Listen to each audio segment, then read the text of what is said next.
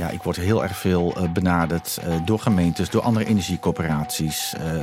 Uh, RVO is langs geweest. op een gegeven moment zitten er twaalf directeuren van woningbouwcoöperaties uit het hele land. En die zijn er dan. En ik hoor een van die mannen zeggen... Maar zijn jullie dan gewoon begonnen? En ik denk... Ja. Hoe anders?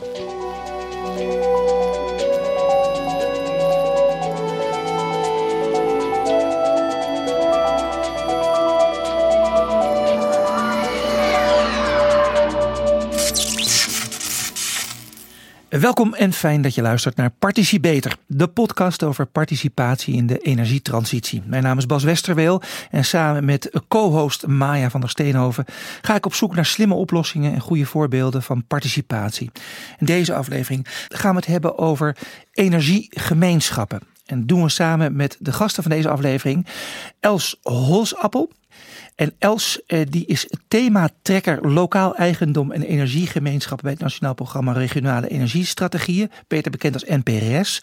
En zij zet zich in voor de communicatie en de dialoog met stakeholders over de regionale energiestrategieën, waarin de plannen voor duurzame energieopwekking en warmtetransitie worden vastgelegd. En Rutger Bergboer die is voorzitter van de coöperatieve vereniging Energiek Nagelen, een burgerinitiatief dat zich inzet voor de energietransitie in het dorp Nagelen. Maar je bent ook nog eens een keer uh, een theatermaker geweest, heb je me verteld, voor locatietheater Prins de Paard. Um, Rutger, om even bij jou te beginnen, de eerste man in, in deze podcast. Uh, je bent van het uh, theater. Waar we over praten, daar is wel theater van te maken, toch? ja, het, er zit genoeg conflict en belangen in de hele energietransitie om daar op zich wel een theatervoorstelling over te Hoe zou je beginnen met denken over een theatervoorstelling over dit onderwerp? Wat zou je doen? Nou ja, ik, ben, ik kom oorspronkelijk uit de beeldende theaterhoek. Ja. Ik heb altijd beeldende voorstellingen gemaakt. En uh, ik zou denk ik beginnen met iets van de Gordiaanse knoop. Els, uh, als jij het hebt uh, over dit onderwerp, waar denk je dan aan? De participatie, wat versta je daaronder? Ja, dat, daar zie ik vooral een trend, zeg maar. Participatie hebben we als overheden natuurlijk heel lang gezien als ik betrek inwoners hè, bij ja. plannen die ik heb.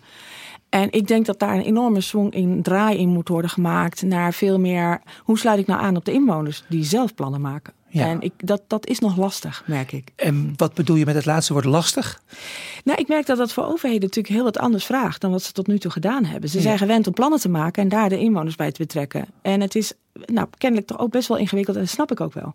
Om het opeens anders te gaan doen. Maar ik denk wel dat het heel hard nodig is. De stemmen van onze gasten. Uh, als we gaan kijken naar het onderwerp van vandaag, energiegemeenschappen, dan heb ik hier een, uh, een definitie staan. Kleinschalige coöperaties waarin burgers, lokale overheden en kleine ondernemingen samen energie opwekken, delen en verkopen. Uh, nou ja, wat vind jij daarvan? Is dat een mooie omschrijving? Maya, co-host. Hi, ja. Het gaat denk ik met name om het lokaal en het samen en het zelfsturend, zelf in eigendom. Mm -hmm. ik denk ook dat, uh, als ik nog even terug mag naar de participatie en wat is dat? Volgens mij kun je de energietransitie ook niet doen zonder participatie, zonder die, uh, want het gaat over hun huizen, hun bedrijven en we vragen echt een systeemverandering. Mm -hmm. En die systeemverandering die is zo ingrijpend dat je daar iedereen voor nodig hebt. En ik denk ook dat de gemiddelde gemeente niet meer de know-how en de expertise en de kennis in huis heeft om uh, überhaupt te weten hoe het moet gaan doen.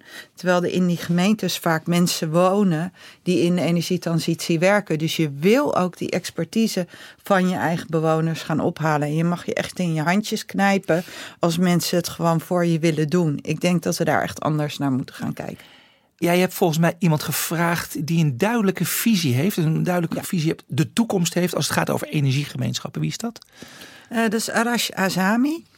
En uh, hij is samen met de NPRS uh, bezig geweest met een Transform Hackathon. Hij heeft een hele mooie, interessante, ronde visie op hoe het energiesysteem er straks uit zal zien. Ja, en, daar gaan we nu even naar luisteren. Ja. Iedereen heeft het erover. Dit is het eerste jaar waarin er geen verjaardagsfeest gehouden wordt zonder gesprek over energietransitie. Want we gaan van het gas af, we gaan van fossiel af. Maar de grote vraag is, waar gaan we dan aan? En de meeste mensen hebben daar wel een idee bij. Aan 100% hernieuwbare energie, aan zonne-energie, windenergie, aardwarmte, noem maar op. En dat brengt nogal wat teweeg. Want dan rijst de vraag: hoe dan? Dat kan alleen maar decentraal. Inmiddels zien we in Nederland alleen al op 2 miljoen plekken decentraal hernieuwbare energie geproduceerd worden. Maar dat geeft allerlei problemen in ons grote centraal geregelde systeem. Eigenlijk rest ons nog maar één optie voor de andere functies en rollen. Alles wordt gedecentraliseerd, gedistribueerd. Het gaat over lokale systeemintegratie. Wat betekent dat jij aangesloten kunt zijn op het systeem, niet alleen als afnemer, maar ook als opwekker, of als deler van energie, of als aanbieder van opslag, of als balanceerder. En zo ontstaan logischerwijs lokale energiegemeenschappen, onderling verbonden door een Internet of Energy, digitaal, gedistribueerd, peer-to-peer by design. Maar zo'n peer-to-peer by design systeem kun je niet centraal bedenken of plannen of regelen. Een Internet of Energy gaat over zelfbestuur, over zelfredzaamheid en over zelfregulering. Niet meer het klassieke adagium van planning en controle, maar sense en respond. Niet meer het klassieke orkest met vijftig keurig gestemde violisten die in hun prachtige pak voor de dirigent zitten en wachten totdat hij met zijn stok zwaait, maar een jam-sessie waarin iedereen op elk moment iets kan doen en we samen de verantwoordelijkheid dragen om het tof te doen klinken. Europa wil dit al, want de Europese Commissie is duidelijk. De directive is Local Energy Communities, LEC's. Maar wat kenmerkt deze nieuwe realiteit van Local Energy Communities? Dat we vanuit lokaal niveau handelen, vanuit eigen kracht. Je bent niet langer verbonden omdat je afhankelijk bent van een ander, maar omdat je waardevol bent voor die ander. En dat is volgens mij de essentie van peer-to-peer. Power to the people, letterlijk. Power to the people? Uh, ik moet denken aan uh, de Gordiaanse knoop en jam sessies bij elkaar. Ja. Uh, is dat een logische verband wat ik daar leg als je dit hoort? Nou ja, kijk, de jam sessie, dat, zou, dat zou natuurlijk fantastisch zijn. En dat ja. is denk ik ook wel waar we naartoe zouden moeten willen. Maar... Um, of dat altijd overal kan en lukt, dat, uh, dat, dat weet ik niet zeker. In Europa is al een keertje genoemd. Hè, energiecommunities op lokaal niveau. Is, is Hilversum te vergelijken met een, een dorp in Frankrijk? Of hoe gaan we dat doen? Doe, doe eens wat, zeggen. Ja, ja? nou op, op zich denk ik wel, ja. ja? Uh, en ik denk dat de trend natuurlijk, Arash zegt het heel mooi. Hè? Die zegt uh, peer-to-peer, decentraal, in Internet of Energy. Ja ja, die energietransitie beweegt zich gewoon naar een duidelijk punt, naar een decentraal uh, energiesysteem. En zoals uh, Arash mooi zegt. Ja, dat betekent dat je met elkaar afspraken moet gaan maken. Dus die energiegemeenschappen, die gaan inderdaad, zoals Arash al zegt, gewoon ontstaan. En we zien dat nu al heel snel gaan op de bedrijventerreinen. Hè. Maya weet er alles van, die is er ook heel druk mee mm -hmm. bezig. En dat komt omdat we het, het systeem natuurlijk piept en, piept en kraakt aan alle kanten vanwege de netcongestie. Ja. En dat komt omdat Arash zegt dat al, die, dat, dat die systeem, dat, dat verandert fundamenteel. En, en ik, ik, ben, ik denk wel eens bij mezelf dat we dat niet altijd ons heel goed realiseren. we hadden natuurlijk inderdaad een centraal gevoed systeem met een paar gas- en kolen. En als we het over systeem hebben, hebben we het ik over... bedoel het energiesysteem, ja, dus okay. het net zoals ja. we het kennen, het elektriciteitsnet, ja. zoals we dat nu kennen. dat had een paar kolen- en gascentrales, daarmee werd centraal dat systeem gevoed. Uh, en wij dachten heel lang, denk ik, nou, de kolen en gas vervangen we even door wind en zon. En dan, dan zijn we een heel eind. En misschien nog wel andere energiebronnen mm-hmm. straks klaar. En nou zien we gewoon met die netcongestie dat het zo dus niet helemaal werkt. Dat het systeem daar gewoon niet op gebouwd is. Hè? Dus de techniek, daar schuurt en piept en kraakt het nu. Maar natuurlijk ook in onze hele organisatie. Dat denk ik vooral. Hè? En vooral dat laatste, hè? dus de, de lokaal, het energiesysteem wat zich opeens lokaal gaat bewegen. Maar opeens, uh, schijnbaar is het al aan de gang. Ja, dat was al wel. Opeens. Ik ben ook thema trekker lokaal eigendom. Ja. Dus we zijn al langer natuurlijk ja. bezig. Hè? Eigenlijk al vanaf dat die energietransitie natuurlijk plaatsvond. Uh, zijn inwoners hebben al hun rol gepakt. Hè? Ja. Uh, in die energietransitie. Dus dat is heel mooi. Maar met deze uh, verandering, zeg maar, waarbij we echt kijken naar lokaal balanceren, zoals dat zo mooi heet. Dus ook energie delen met elkaar. Hè? Dus echt lokale energiesystemen maken. Ja. ja, dat vraagt echt nog wel een stapje verder dan, dan het lokaal eigendom zoals we dat kennen. En dat vraagt ook meer aan organisatie. Ja, maar je, je ziet natuurlijk ook bij warmte, uh, is natuurlijk hetzelfde aan de hand. Uh, ja. We pompten Groningen leeg en we hadden gasbuizen. En dat is in de jaren 60 uh, binnen 10 jaar erin geramd, om het zo maar te zeggen. Mm -hmm. Maar dat gaat niet meer vliegen. Want uh, we hebben geen Groningen meer, om het zo maar te zeggen. Uh, we halen nog wat uit Noorwegen, nog wel wat uh, van de Noordzee af. Maar dat gaat dus veranderen. Ja. Dus dat hele centraal aangestuurde, die centrale warmtebron die we ooit hadden, Gronings gas. Ja. Dat is gewoon straks niet meer. En, ja. um, dus dat moet anders worden opgelost. Nou ja, en, je wil, en dat worden dus allemaal lokale bronnen, warmtebronnen. Uh, dus lokaal. En, en, dus lokaal, wat betekent dat als we het over participatie hebben? Koppel die nou eens aan elkaar?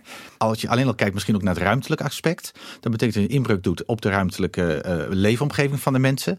alleen al dat aspect denk ik van ja, dat, daar heb je gewoon de omgeving bij nodig. Ja, en de omgeving praten we dan over energiegemeenschappen al? Dat zou natuurlijk het allermooiste zijn. Dat je zegt van ja, als je dat als bewoner zelf kan oppakken. Samen met uh, de mensen die er verstand van hebben. Uh, dat kunnen bewoners zijn. Dat kunnen soms mensen bij de gemeente zijn. Of uh, misschien al andere warmtebedrijven die, die kennis hebben. Ja. Ik denk je, dat je elkaar daar echt in moet gaan vinden. Ja. Maar, maar, maar het gebeurt ook al toch? Het gebeurt ook op industrieterreinen waar je het even over had. Net. Ja, daar had ik het al over. Er zijn voorbeelden waar dit al aan, ja. aan de gang ja, is. Er zijn al voorbeelden. En het kan dat straks ook nog vertellen natuurlijk natuurlijk, hè, wat hij in Nagelen aan het doen is. Maar daar zijn al mooie voorbeelden van. Maar ik denk dat het cruciaal is wat jij zei. Hè. De, de energietransitie betekent gewoon dat zowel opwek als warmte lokaal midden in onze leefomgeving komt te staan. Ja. En daar moeten mensen ook heel erg aan wennen. Hè. Denk even discussie windmolens bijvoorbeeld. dat vinden we best lastig. Ons landschap verandert. Maar hij komt decentraal midden in onze leefomgeving te staan. En dan is het logisch een vraag en aanbod inderdaad, zoals we dat noemen. Hè. Dus je energievraag mhm en, en je opwek dicht bij elkaar te brengen. En dat kun je het beste doen in een lokaal energiesysteem. Volgens mij een concreet voorbeeld, want je noemt het voorbeeld van de windmolen. daar is best wel veel uh, weerstand tegen, om het zo maar te zeggen. Maar op het moment dat die windmolen echt van de bewoners zelf is of van de wijk, dan heb ik een heel ander type windmolen daar neergezet. en daar ontbreekt het volgens mij vaak aan. Omdat de windmolens die worden neergezet, worden bij wijze van spreken door een aantal boeren neergezet. Hè, niks ten nadele van de boeren. Maar de, de bewoner van het wijkje zelf, ja, die ziet een hoop rode lampjes. Maar in zijn energierekening gaat niet naar beneden, om het zo maar te zeggen. Ja, maar dat is de concreet aan de hand. Dus die bewoner wordt boos. Die heeft zoiets. En op een gegeven moment gaan ze elkaar met uh, luchtbuksen te lijf, bij wijze van spreken, in Drenthe. Maar volgens mij zit daar, als je het hebt over participatie een enorm containerbegrip vind ik dat altijd. maar het gaat uiteindelijk om een veel eerlijkere verdeling van, ik noem het eerlijke verdeling van welvaart. Wij noemen dat participator. Uh, wil je meer weten over uh, energiegemeenschap en de toekomst van energie in Nederland? In onze beschrijving met de podcast vind je allerlei informatie hierover. Nu gaan we even luisteren naar een mooi voorbeeld van een echte doener.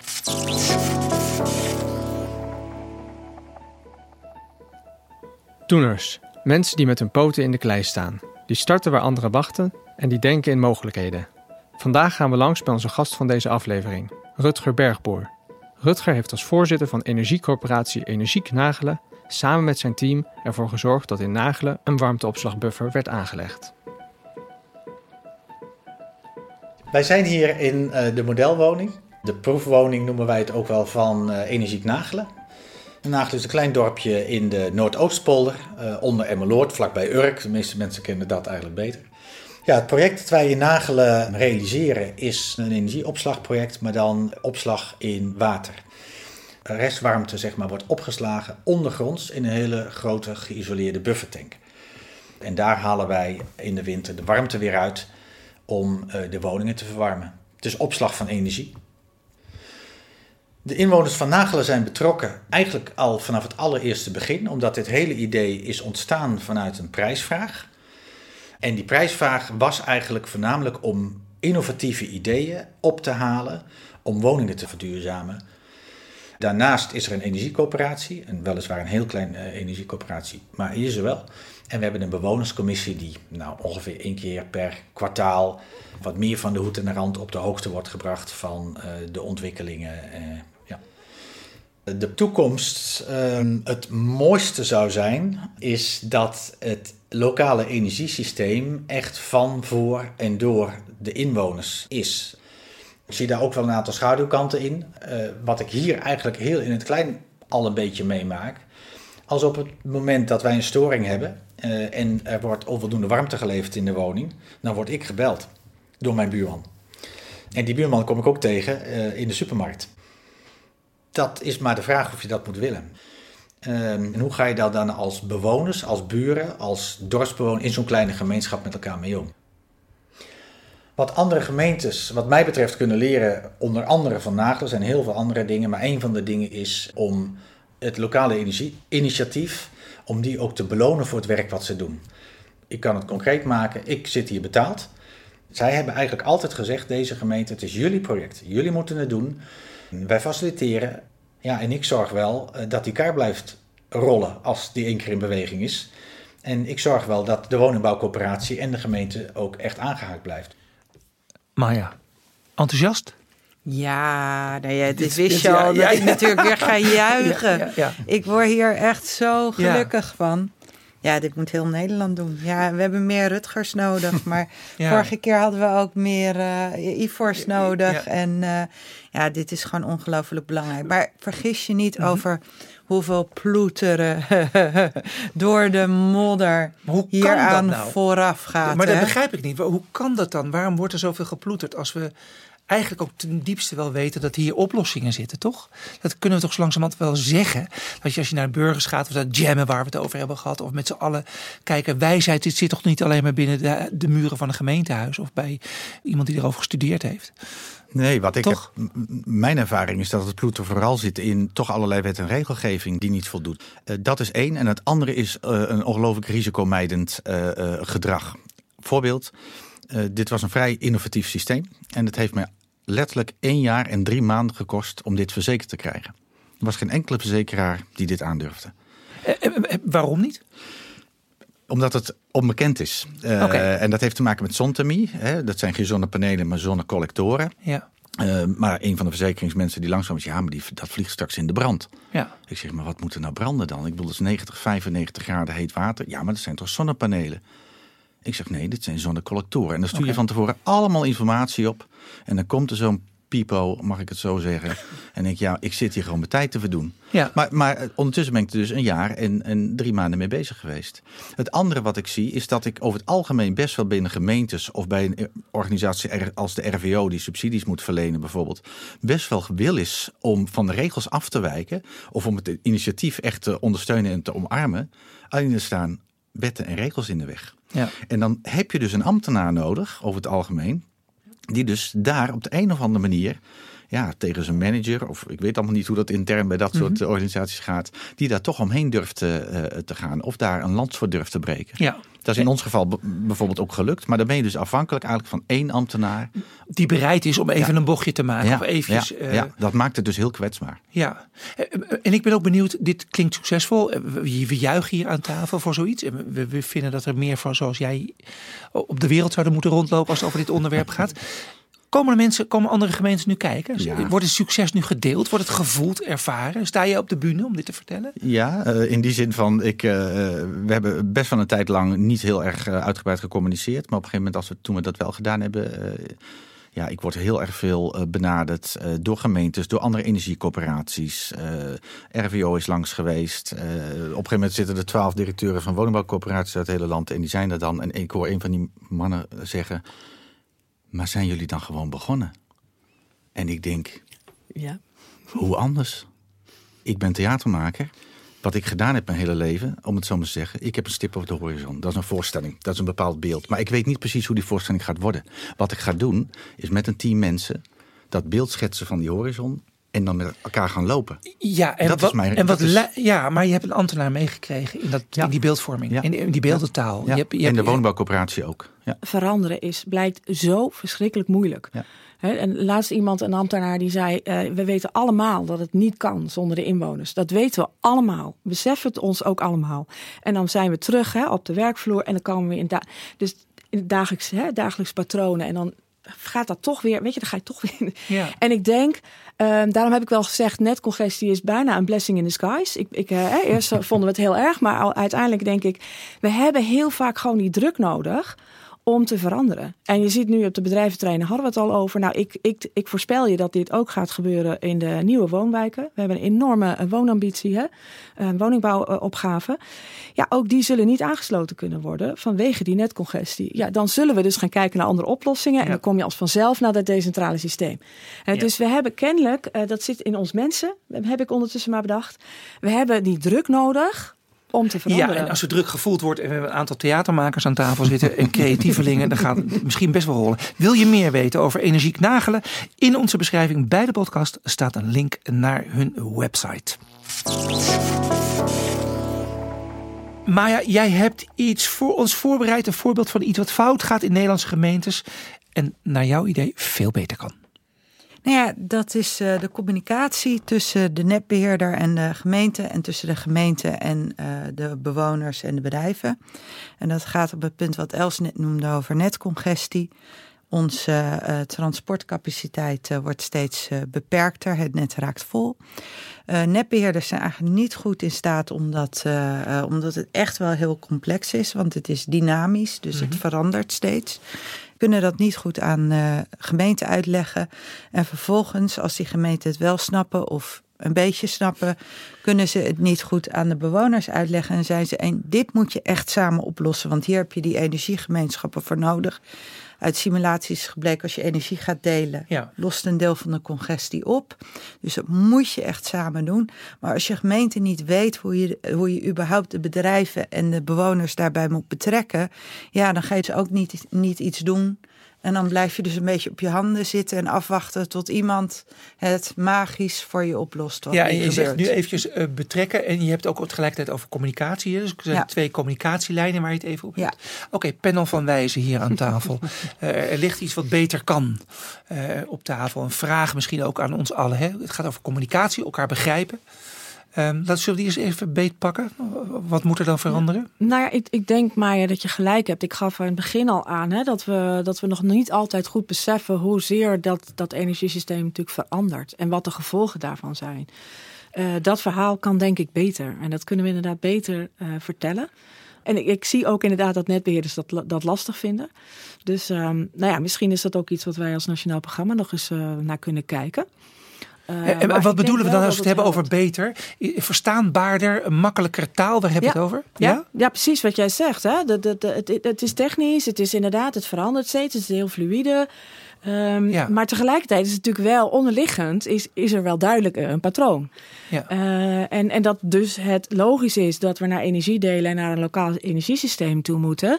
Dat verhaal hebben we nog niet heel erg duidelijk verteld. Begin er eens mee. Nou, ja. ja en ik denk ook, uh, ik heb niet zoveel verstand van de, de, de wereld van de netbeheerders en de communicatie daar. Uh, wat ik wel weet is dat ehm, wij een ongelooflijk goede band hebben opgebouwd met zowel de gemeente als de woningbouwcoöperatie.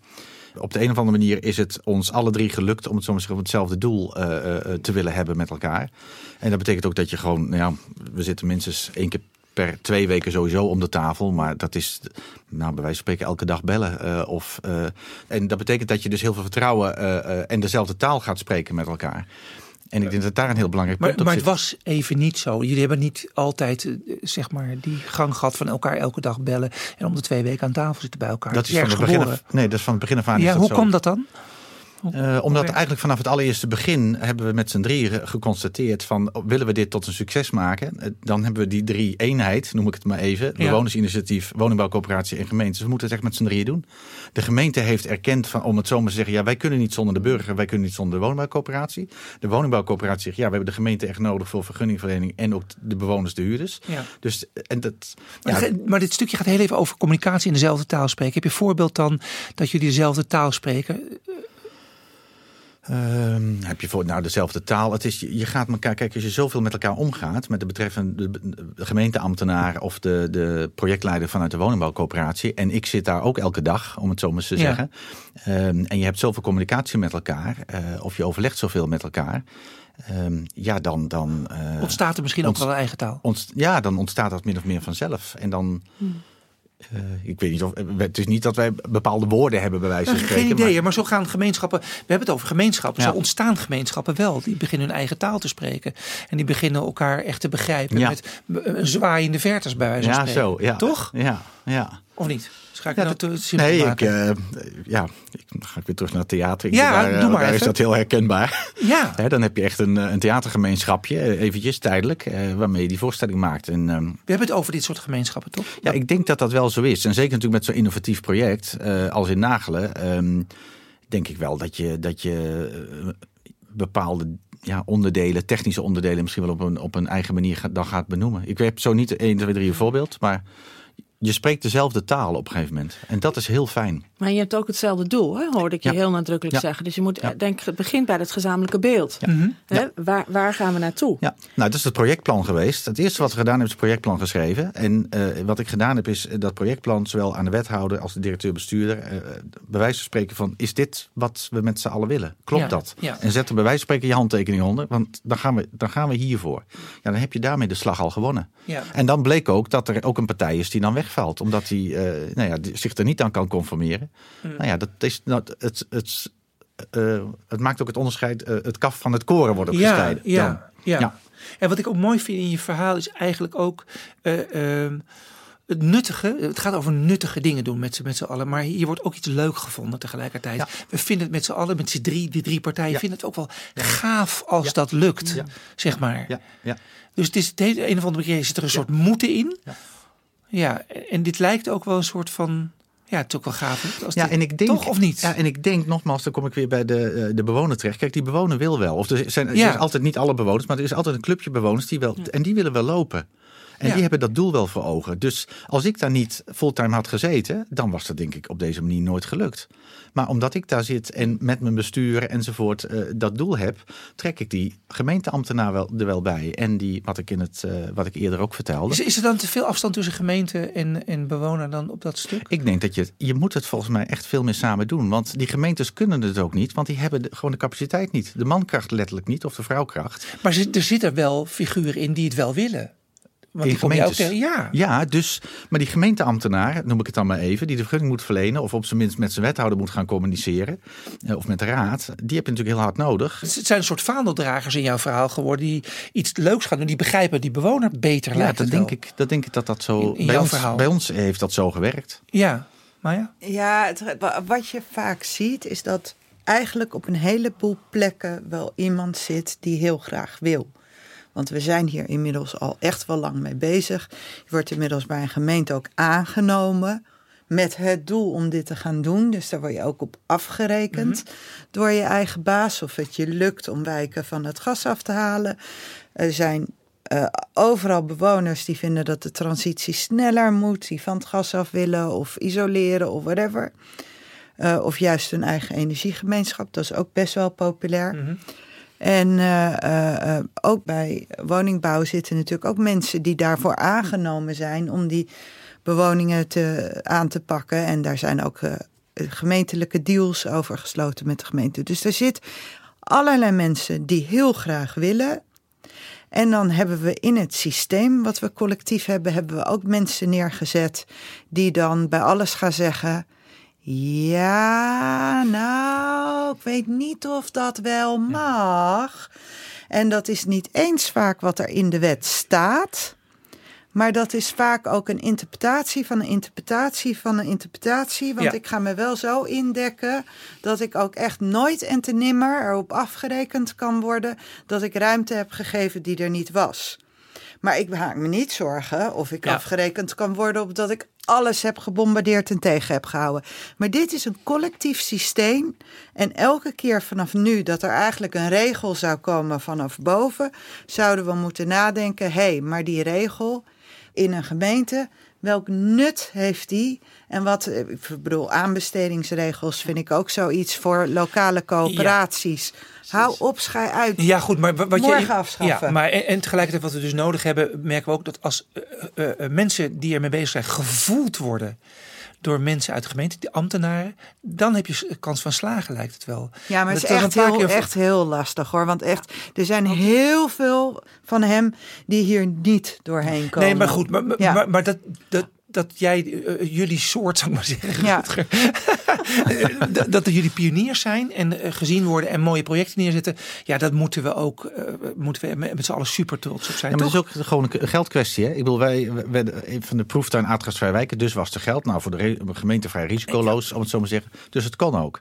Ehm, maar ik denk dat je dat dus veel meer nodig hebt. Dat je dus vanuit, gemeente, vanuit gemeenteland, of dat, dat je daar dus eh, je financiële Ja, middelen ook het wat meer voor het moet is echt niet alleen geld, hè. het is ook echt die processen. Precies wat Maya zegt. Hè. De manier, en zoals die ambtenaar dat ook al zei, we gaan toch weer terug. Ja. Je ziet Ja. het bij lokaal eigendom, waar ik Hm. nu jaren mee bezig ben geweest. Eh, eigenlijk is dat de inwoner ook al aan het roer zetten Mhm. in de energietransitie. Want eigenaar kunnen worden van een zonnepark of windmolen. Mhm. Terwijl de processen in de gemeente zijn nog helemaal ingericht op het aanbesteden aan Ja, de ja, markt. ja. Ja. En wat gebeurt als een energiecoöperatie moet zich gaan gedragen als een marktpartij? Ja. Kan ik echt uit eigen ervaring zeggen. Dat is Ja. niet leuk. Dat Kijk, wil je we, niet. We, we, hebben- we hebben hier Dus- iets te pakken wat een motortje is voor vele gesprekken verder. En, en eh, wil je meer weten over de impact van, het, van netcongestie, waar we het net over hebben gehad? In onze beschrijvende podcast vind je een link naar een aantal nieuwsartikelen over dit onderwerp. En dan is het nu, dames en heren, tijd voor de mythe. Bij een complex onderwerp als participatie in de energietransitie ontstaat er al snel verwarring. Wat is waar en wat is niet waar? Foute aannames, fake news en verkeerde overtuigingen kunnen van grote invloed zijn op het succes van een participatietraject. Daarom hebben wij Anke van Hal, hoogleraar duurzaam bouwen aan Nijrode Business University, gevraagd om voor ons een mythe over participatie door te prikken. Hoi Maya en Bas. Uh, ik wil het met jullie hebben over de mythe dat je niet te veel kunt vragen van bewoners, omdat het voor bewoners al snel veel te veel zou zijn. De aannames achter deze mythe zijn meestal dat bewoners het te druk hebben met andere dingen of te weinig kennis hebben van energie om een actieve rol te kunnen spelen bij zogenaamde energiegemeenschappen. De oplossing die dan meestal wordt aangedragen is ontzorgen. Het voor de bewoners gemakkelijk maken om mee te doen. En natuurlijk is dat een goede oplossing als je te maken hebt met bewoners die mee willen doen. Maar het werkelijke probleem is dat het zover vaak nog lang niet is. En de laatste verkiezingen hebben het haarfijn laten zien. Heel veel mensen hebben nog maar heel weinig vertrouwen in instanties. Zeker als het over instanties gaat die over hun hoofden heen plannen maken over hun woning en hun wijk. Dus al die pogingen die als gevolg van deze mythe worden gedaan om bewoners te ontzorgen, hebben helemaal geen zin als je niet ook tijd investeert in het opbouwen van een vertrouwensband. Ga vroegtijdig met bewoners in gesprek en vraag ze naar datgene waar zij veel kennis van hebben en jij niet. Naar wat er speelt in de buurt bijvoorbeeld en naar wat daar belangrijk wordt gevonden. En maak vooral niet de fout voor de bewoners te verzinnen wat hun belangen zijn, want dat weten ze zelf veel beter. De praktijk wijst het uit. Professionals zitten er vrijwel altijd naast als het gaat om wensen en belangen van bewoners.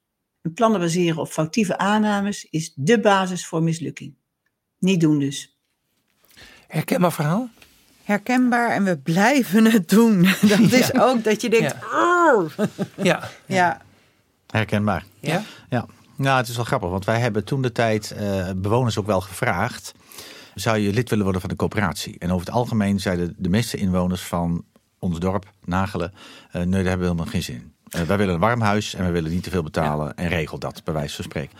Dus we hebben dat traject ook eigenlijk niet heel erg ingezet toen de tijd. Maar nu zie je, omdat het systeem niet helemaal doet wat het moet doen. Op zich hebben de bewoners een prima warm huis, dat wel. Maar we hebben ook een aantal storingen gehad.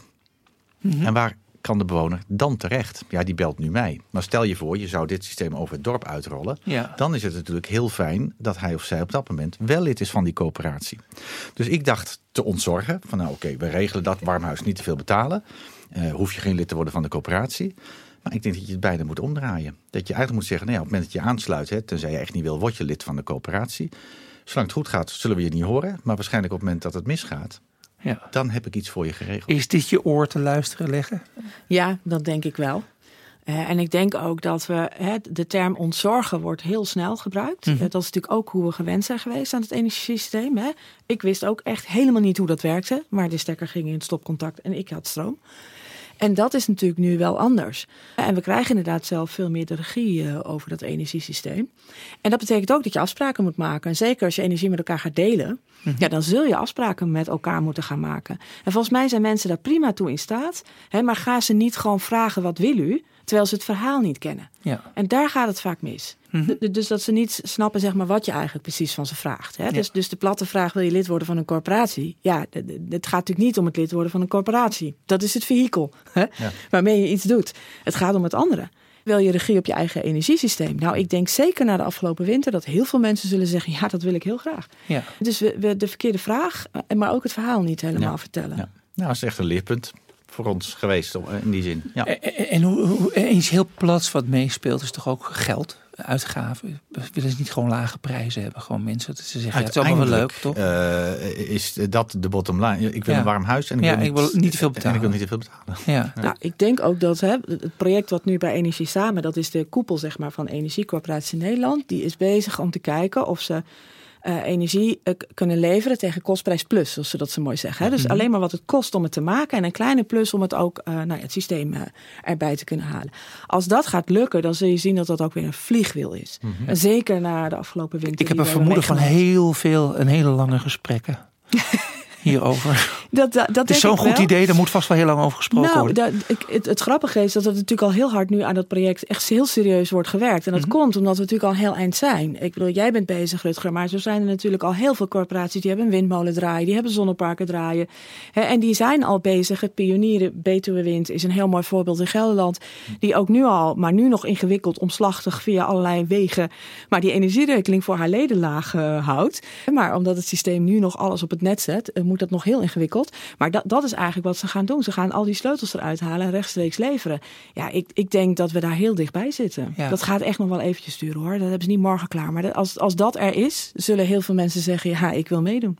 Ik hoor je zeggen dat het gaat over een lage rekening voor een energie. Maar ik vraag me af of dat zo is. Want en natuurlijk speelt dat mee. Comfort, eh, eh, eh, warm huis en, en geld. Maar het gaat ook over die duurzame eh, verduurzaming. Mensen willen gewoon duurzame energie. En die krijgen ze nu niet vanzelfsprekend. Er is veel whitewashing. Dus mensen willen dat in hun eigen omgeving.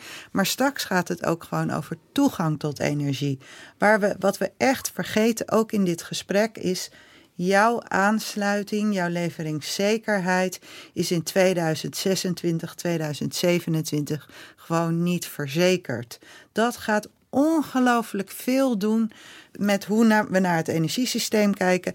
En dan zullen we veel meer dat zelf in onze eigen omgeving willen doen. Want of je wind van zee kan krijgen, ja, het is er wel. Maar of je dat door de kabels bij jouw huis kan krijgen, als er industrie voor zit die dat als eerste pakt, of er wordt waterstof meegemaakt, dat is nog maar de vraag. Dus ik denk dat we echt. Er speelt gewoon veel meer waarom collectieve systemen zo interessant zijn. En ook eerlijkheid, een inclusieve energietransitie. Ik wil misschien geen lage energierekening, maar die wil ik misschien wel voor die dame die wat verderop woont, waarvan ik weet dat ze het heel zwaar heeft met negen kinderen, bij wijze. Maar hoe krijg je dit gesprek dan aan? We hebben het net even over gehad, taal, communicatie. Eh, Nou ja, de- deze gesprekken worden nu gevoerd op de bedrijventerreinen. Want daar is dit gewoon, daar speelt dit nu. Bedrijven die willen uitbreiden en die daar geen vergunning voor krijgen. En dus echt moeten nadenken over of opdoeken. Of eh, eh, eh, nou ja, iets anders, iets illegaals, een draadje spannen of zo. Dat gebeurt nu in Nederland. En die gaan dus met elkaar kijken hoe ze door die aansluitingen die ze allemaal individueel hebben aan elkaar te koppelen. En daar één grote aansluiting van te maken. En vervolgens lokaal energie erop te zetten. En individueel voor die bedrijven kan dat interessant zijn. Voor de een wel, voor de ander niet. Maar collectief hebben ze er allemaal wat aan. En dat gebeurt nu nou, op zo'n 100 bedrijventerreinen. En dat aantal groeit iedere week. Nou, ik, ik, ik denk, en dat verwacht jij ook, dat Ja. dit over een jaar, twee jaar gewoon ook bij wijken aan de hand is. maar, maar, maar gaan we dan goed? Hebben we een goed tempo te pakken dan? Hebben we nu bedoel je, een goed tempo Want als, te als ik dit hoor, denk ik, nou, een positief verhaal. Nou ja, hier zitten ook weer de kaders, de wetgeving. Het mag niet, dus we gaan eerst nog een jaar praten. Dus er staan 100 bedrijventerreinen klaar om dit te doen. Het ontlast het energienet. Maar ja, de wetgeving is er nog niet op ingericht. Dus we gaan eerst nog even praten. Praten, praten, praten, praten. En dan, eh, maar wel, eh, tempo moet gemaakt worden. Nou ja, het besef, zeg maar, dat hoor ik jou ook zeggen, dat, en- dat energie ook wel even schaars gaat worden. En dat kan best tijdelijk zijn in de energietransitie, hè, maar het wordt schaars en dat kennen we natuurlijk niet.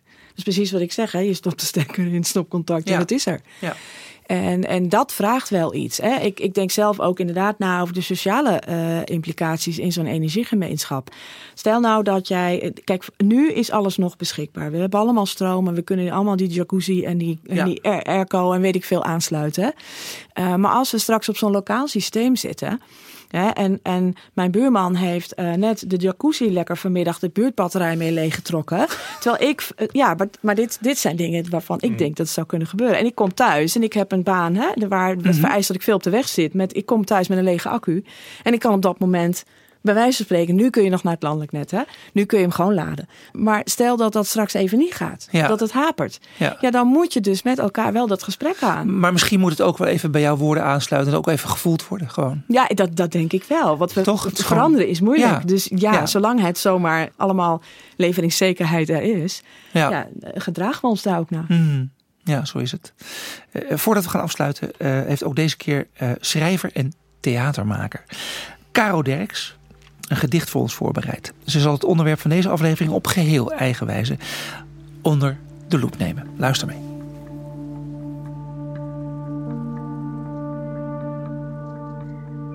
De toekomst. De toekomstige generaties. Dat lijkt een nieuw begrip. Misschien is het ouder. Ik weet het niet. Ik kan de laatste tijd alleen maar denken aan die oude Grieken, die met hun blik het verleden inkijken, kruin naar de toekomst. Achter hun hoofd was het zwart, de toekomst. Zagen ze niet. De toekomst is dark, is donker. We weten niet wat er komen gaat. We weten wel wat er was. Kunnen navigeren op dingen die rijmen, van generaties die van ver voor ons kwamen. We weten hoe ze eruit zien, ongeveer. En hun namen. Alleen maar namen. In geschiedenisboeken. Gaan ze nu veranderen? Dat economische groei een positief begrip is, vind ik mooi. En nodig. Want groei is niet positief. De groei maakt dingen kapot. Misschien moeten we doemscenario's schetsen voor toekomstige generaties, voor generaties in de toekomst, zodat denken niet voelen, maar handelen wordt. En het misschien toch nog wat wordt, dat met de toekomst. Reageer. Ik vind het prachtig. Ja, echt. ehm, kijk, we zijn al eh, volgens mij vanaf 1972, ik was toen twee eh, eh, bezig, om het zo maar te zeggen, hè, de, de Club van Rome. Als je dat terugleest en je ziet waar we nu zijn, dan, ehm, nou, dan schaam je jezelf natuurlijk de ogen uit het hoofd. Ja. We zijn natuurlijk ook veel te laat begonnen. En dat bedoel ik niet als doem, maar ik denk af en toe dat er best wel wat meer Ja. doem in mag. Omdat ik denk dat ze volledig gelijk heeft. Ja, Ja, en, en ik legde ook de koppeling met, eh, ze zei zo mooi, hè, de Grieken keken en het was een zwarte achter, want de toekomst kennen we niet. En ik denk dat dat ook alles te maken heeft met dat veranderen, dat dat zo moeilijk is. Je bent aan het pionieren, jij zei ook, hè, we doen nieuwe dingen. Niemand wist nog hoe dat werkte en of dat. Dus het is ook een beetje een jump in the dark, hè, bijna. Ehm, dus de- wij, vinden dat, wij, mensen vinden dat moeilijk. Ja, om terug te komen op die verzekeraars. Ik vond dat echt best wel heel erg Ja. moeilijk. Dat ik Ja. denk van, begrijp ik. je loopt toch op heel veel verzekeringen loop je blind binnen, om het zo maar te zeggen. Snap je dan niet de noodzaak? Steek nou eens, Ja, ik zou bijna een krachtterm gebruiken, steek nou eens je nek uit. ja. En zolang dat niet gebeurt, eh, en dat gebeurt af en toe, hè, die proeftuinen, dat is echt één grote nekuitstekerij geweest. Die liggen volgens mij ook best wel onder vuur. Het gaat ook altijd niet overal goed, maar we leren wel ongelooflijk veel volgens mij Ja. ervan. Maar dat nek uitsteken, eh, dat zouden we veel meer moeten doen. ja Gaan. wat voelde jij? Ja, doemscenario is wel een woord, hè? Ja, ik krijg altijd te horen op Twitter, loop niet zo paniek te zaaien. Maar ja, Ehm, ja, blijkbaar vinden we het prettiger om te denken dat het, eh, om te zeggen dat het allemaal wel oké gaat, ook als het niet oké Mm. gaat. Mm. Ja, en je hebt twee soorten mensen. Hè? Je hebt mensen die gaan aan op paniek. Doemscenario's, die gaan daar. Ik ben zo iemand, ik ga bewegen. Ja. Als ik weet dat er eh, water aankomt, dan ga ik redden. Eh, en je hebt mensen die gaan dan in de freeze, Freeze, en die denken: oh shit, nou weet ik niet meer wat ik moet doen. En tegen de mensen die gaan bewegen moet je zeggen doem, doem, doem. En tegen de mensen die, dat, die in de freeze gaan moet je zeggen... er zijn innovaties en daar kan je aan bijdragen. En eh, ga vooral... Dus die, die, die moet je anders aanspreken. Ja, ik word er wel gewoon door geraakt, maar ik over bij jou ook eventjes dat. Ik vind mezelf wel ik, oudere heer en eh, ik, ik, vind, ik ben ook wel in de luie stand gezet in mijn leven. En dat heb ik voor een deel zelf gedaan. Hè? Dus een soort van luxe gehad om inderdaad met mijn stekkertje in het stopcontact. Ik heb niet, niet, nul over nagedacht, gewoon niet over nagedacht. En ik heb in luxe omstandigheden geleefd dat ik ook wel de kans kreeg met televisie en radio maken om wel tot de onderwerpen te komen. En toch heeft het me niet zo geraakt dat ik in een beweegstand ben gekomen of dat ik actie ben gaan voeren of vaandeldrager ben geworden of dat ik de taal ben gaan ontleden of tegen mensen heb gezegd, godsamme, kom op nou, weet je wel. Dus, oh, en, dus ik reken mezelf hier iets aan aan deze tafel voor het eerst. Het is nu voelbaar echt. Voor het eerst nu door wat hier gebeurt. En, het, en dat vind ik kloten, echt. Ik weet niet zo goed wat ik daarmee moet. Begrijp je wat ik bedoel? Wat, wat heb jij nodig om uh, uh, wel in beweging nou ja, te ik, komen? Ik werk, ik werk nu aan iets mee wat Participator heet. Dus ik ben al begonnen met iets. Uh, en dat, maar het voelt ook een beetje als werk. Hè. Ik doe mijn werk. Ik zit achter een microfoon en ik praat erover. En ik probeer jullie taal te ontlokken waar luisteraars wellicht wat aan hebben. Maar hoe krijg ik mijn verantwoordelijkheid? Net zo, eh, weet je wel, die, die, die verzekeraar moet ook zijn verantwoordelijkheid eigenlijk voelen. Dat zijn mensen die moeten wakker geschud worden. Ambtenaren moeten wakker geschud worden. Er moet tegen aangebeukt worden, op een liefdevolle wijze wellicht. Ja. Maar dat die ogen open gaan. En dat ze zeggen. Ja, ja nou goed, ik bedoel, het is niet uh, dat ik uh, in 1972 al uh, het licht zag. nee, nee. Ik, ik bedoel, dit is bij mij natuurlijk ook. maar begrijp je wat van, ik zeg hier? Of, ik snap het ja, heel goed. Maar okay. ik, ja, en ik heb mijn weg gevonden door met ziel en zaligheid zo ongeveer dag en nacht en met slapeloze nachten uh, een of ander debiel uh, innovatief ding te gaan doen in Nagelen. Waarvan je ook denkt van ja, ja. weet je, het, het... In Nagelen of all of places. All places ja. ja. omdat ik daar toevallig woon, weet je. Ja, ja hoe is het mogelijk? Ja, is zo... hoe kan maar, het? Maar, maar dat is dan iedereen doen, hè? Iedereen ja, maar dat kan is het hele ding. lokaal, precies. Hè? Iedereen kan lokaal. Ik heb het zelf natuurlijk ook gedaan. En hè? iedereen lokaal bedoel je iedere bewoner of ieder ambtenaar hebben we het over? Ieder Iedere verzekerings... ambtenaar ook. Uh, ja, uh, iedereen. Precies, ouder. iedereen. En Ja. die kan zelf gaan zeggen, ik sta op en ik ga Ja, meewerken. en eh, misschien kom ik dan toch weer terug. Kijk, ik ben vanuit het theater ben ik dit gaan doen. Dus ik heb op die manier heb ik het aangevlogen. Ik heb het echt aangevlogen als een theaterproject, om het zo maar te zeggen. We, we gaan gewoon op pad. Ik weet van tevoren niet precies. Ik heb wel een soort doel, maar ik weet het niet precies. Dat is mijn vorm, hoe ik het doe. En ja, daar zijn ook echt wel fouten gemaakt, om het zo maar te zeggen. Maar Maar je hebt medestanders nodig die met jou zeggen... We gaan, ik ga met jou mee die richting op. ja, ik weet niet waar iedereen, we ieder eindigen. kan volgens mij op zijn of haar vakgebied of eh, eh, kan, kan, Ja. kan dat op die manier Eens. doen. Eens, ja. ja. Mm. Famous last words vind ik eigenlijk wel. vind je niet? Mooi Ja. om mee te sluiten. Ja, vind ik eigenlijk Gewoon wel. doen. Ja, gewoon doen. Uh, dankjewel, Caro. Je luistert naar Participeter, de podcast over participatie in de energietransitie. Els en Rutger, hartelijk dank dat jullie erbij waren vandaag. Deze aflevering werd gepresenteerd door Bas Westerweel en Maya van der Steenhoven. Wil je meer weten? Heb je nog vragen? Kijk dan in onze beschrijving met de podcast. Daar vind je links en verdiepende artikelen naar alles wat wij vandaag besproken hebben. Sponsor van deze aflevering is NPRS. Zij ondersteunen de ontwikkeling van regionale energiestrategieën in Nederland. En Participator is een initiatief van WAI Strategisch Adviesbureau. De volgende mensen werkten mee aan deze aflevering. Producent Paul de Ridder. Uitvoerend producent, regisseur, redacteur Ime Gorter. Audioproducent Frans de Rond. Muziek Frans de Rond en André Heuvelman. Met speciale dank aan Arash Azami en Anke van Hal voor hun bijdrages. En natuurlijk Caro Derks voor haar prachtige reflectie. Bedankt voor het luisteren en tot de volgende keer.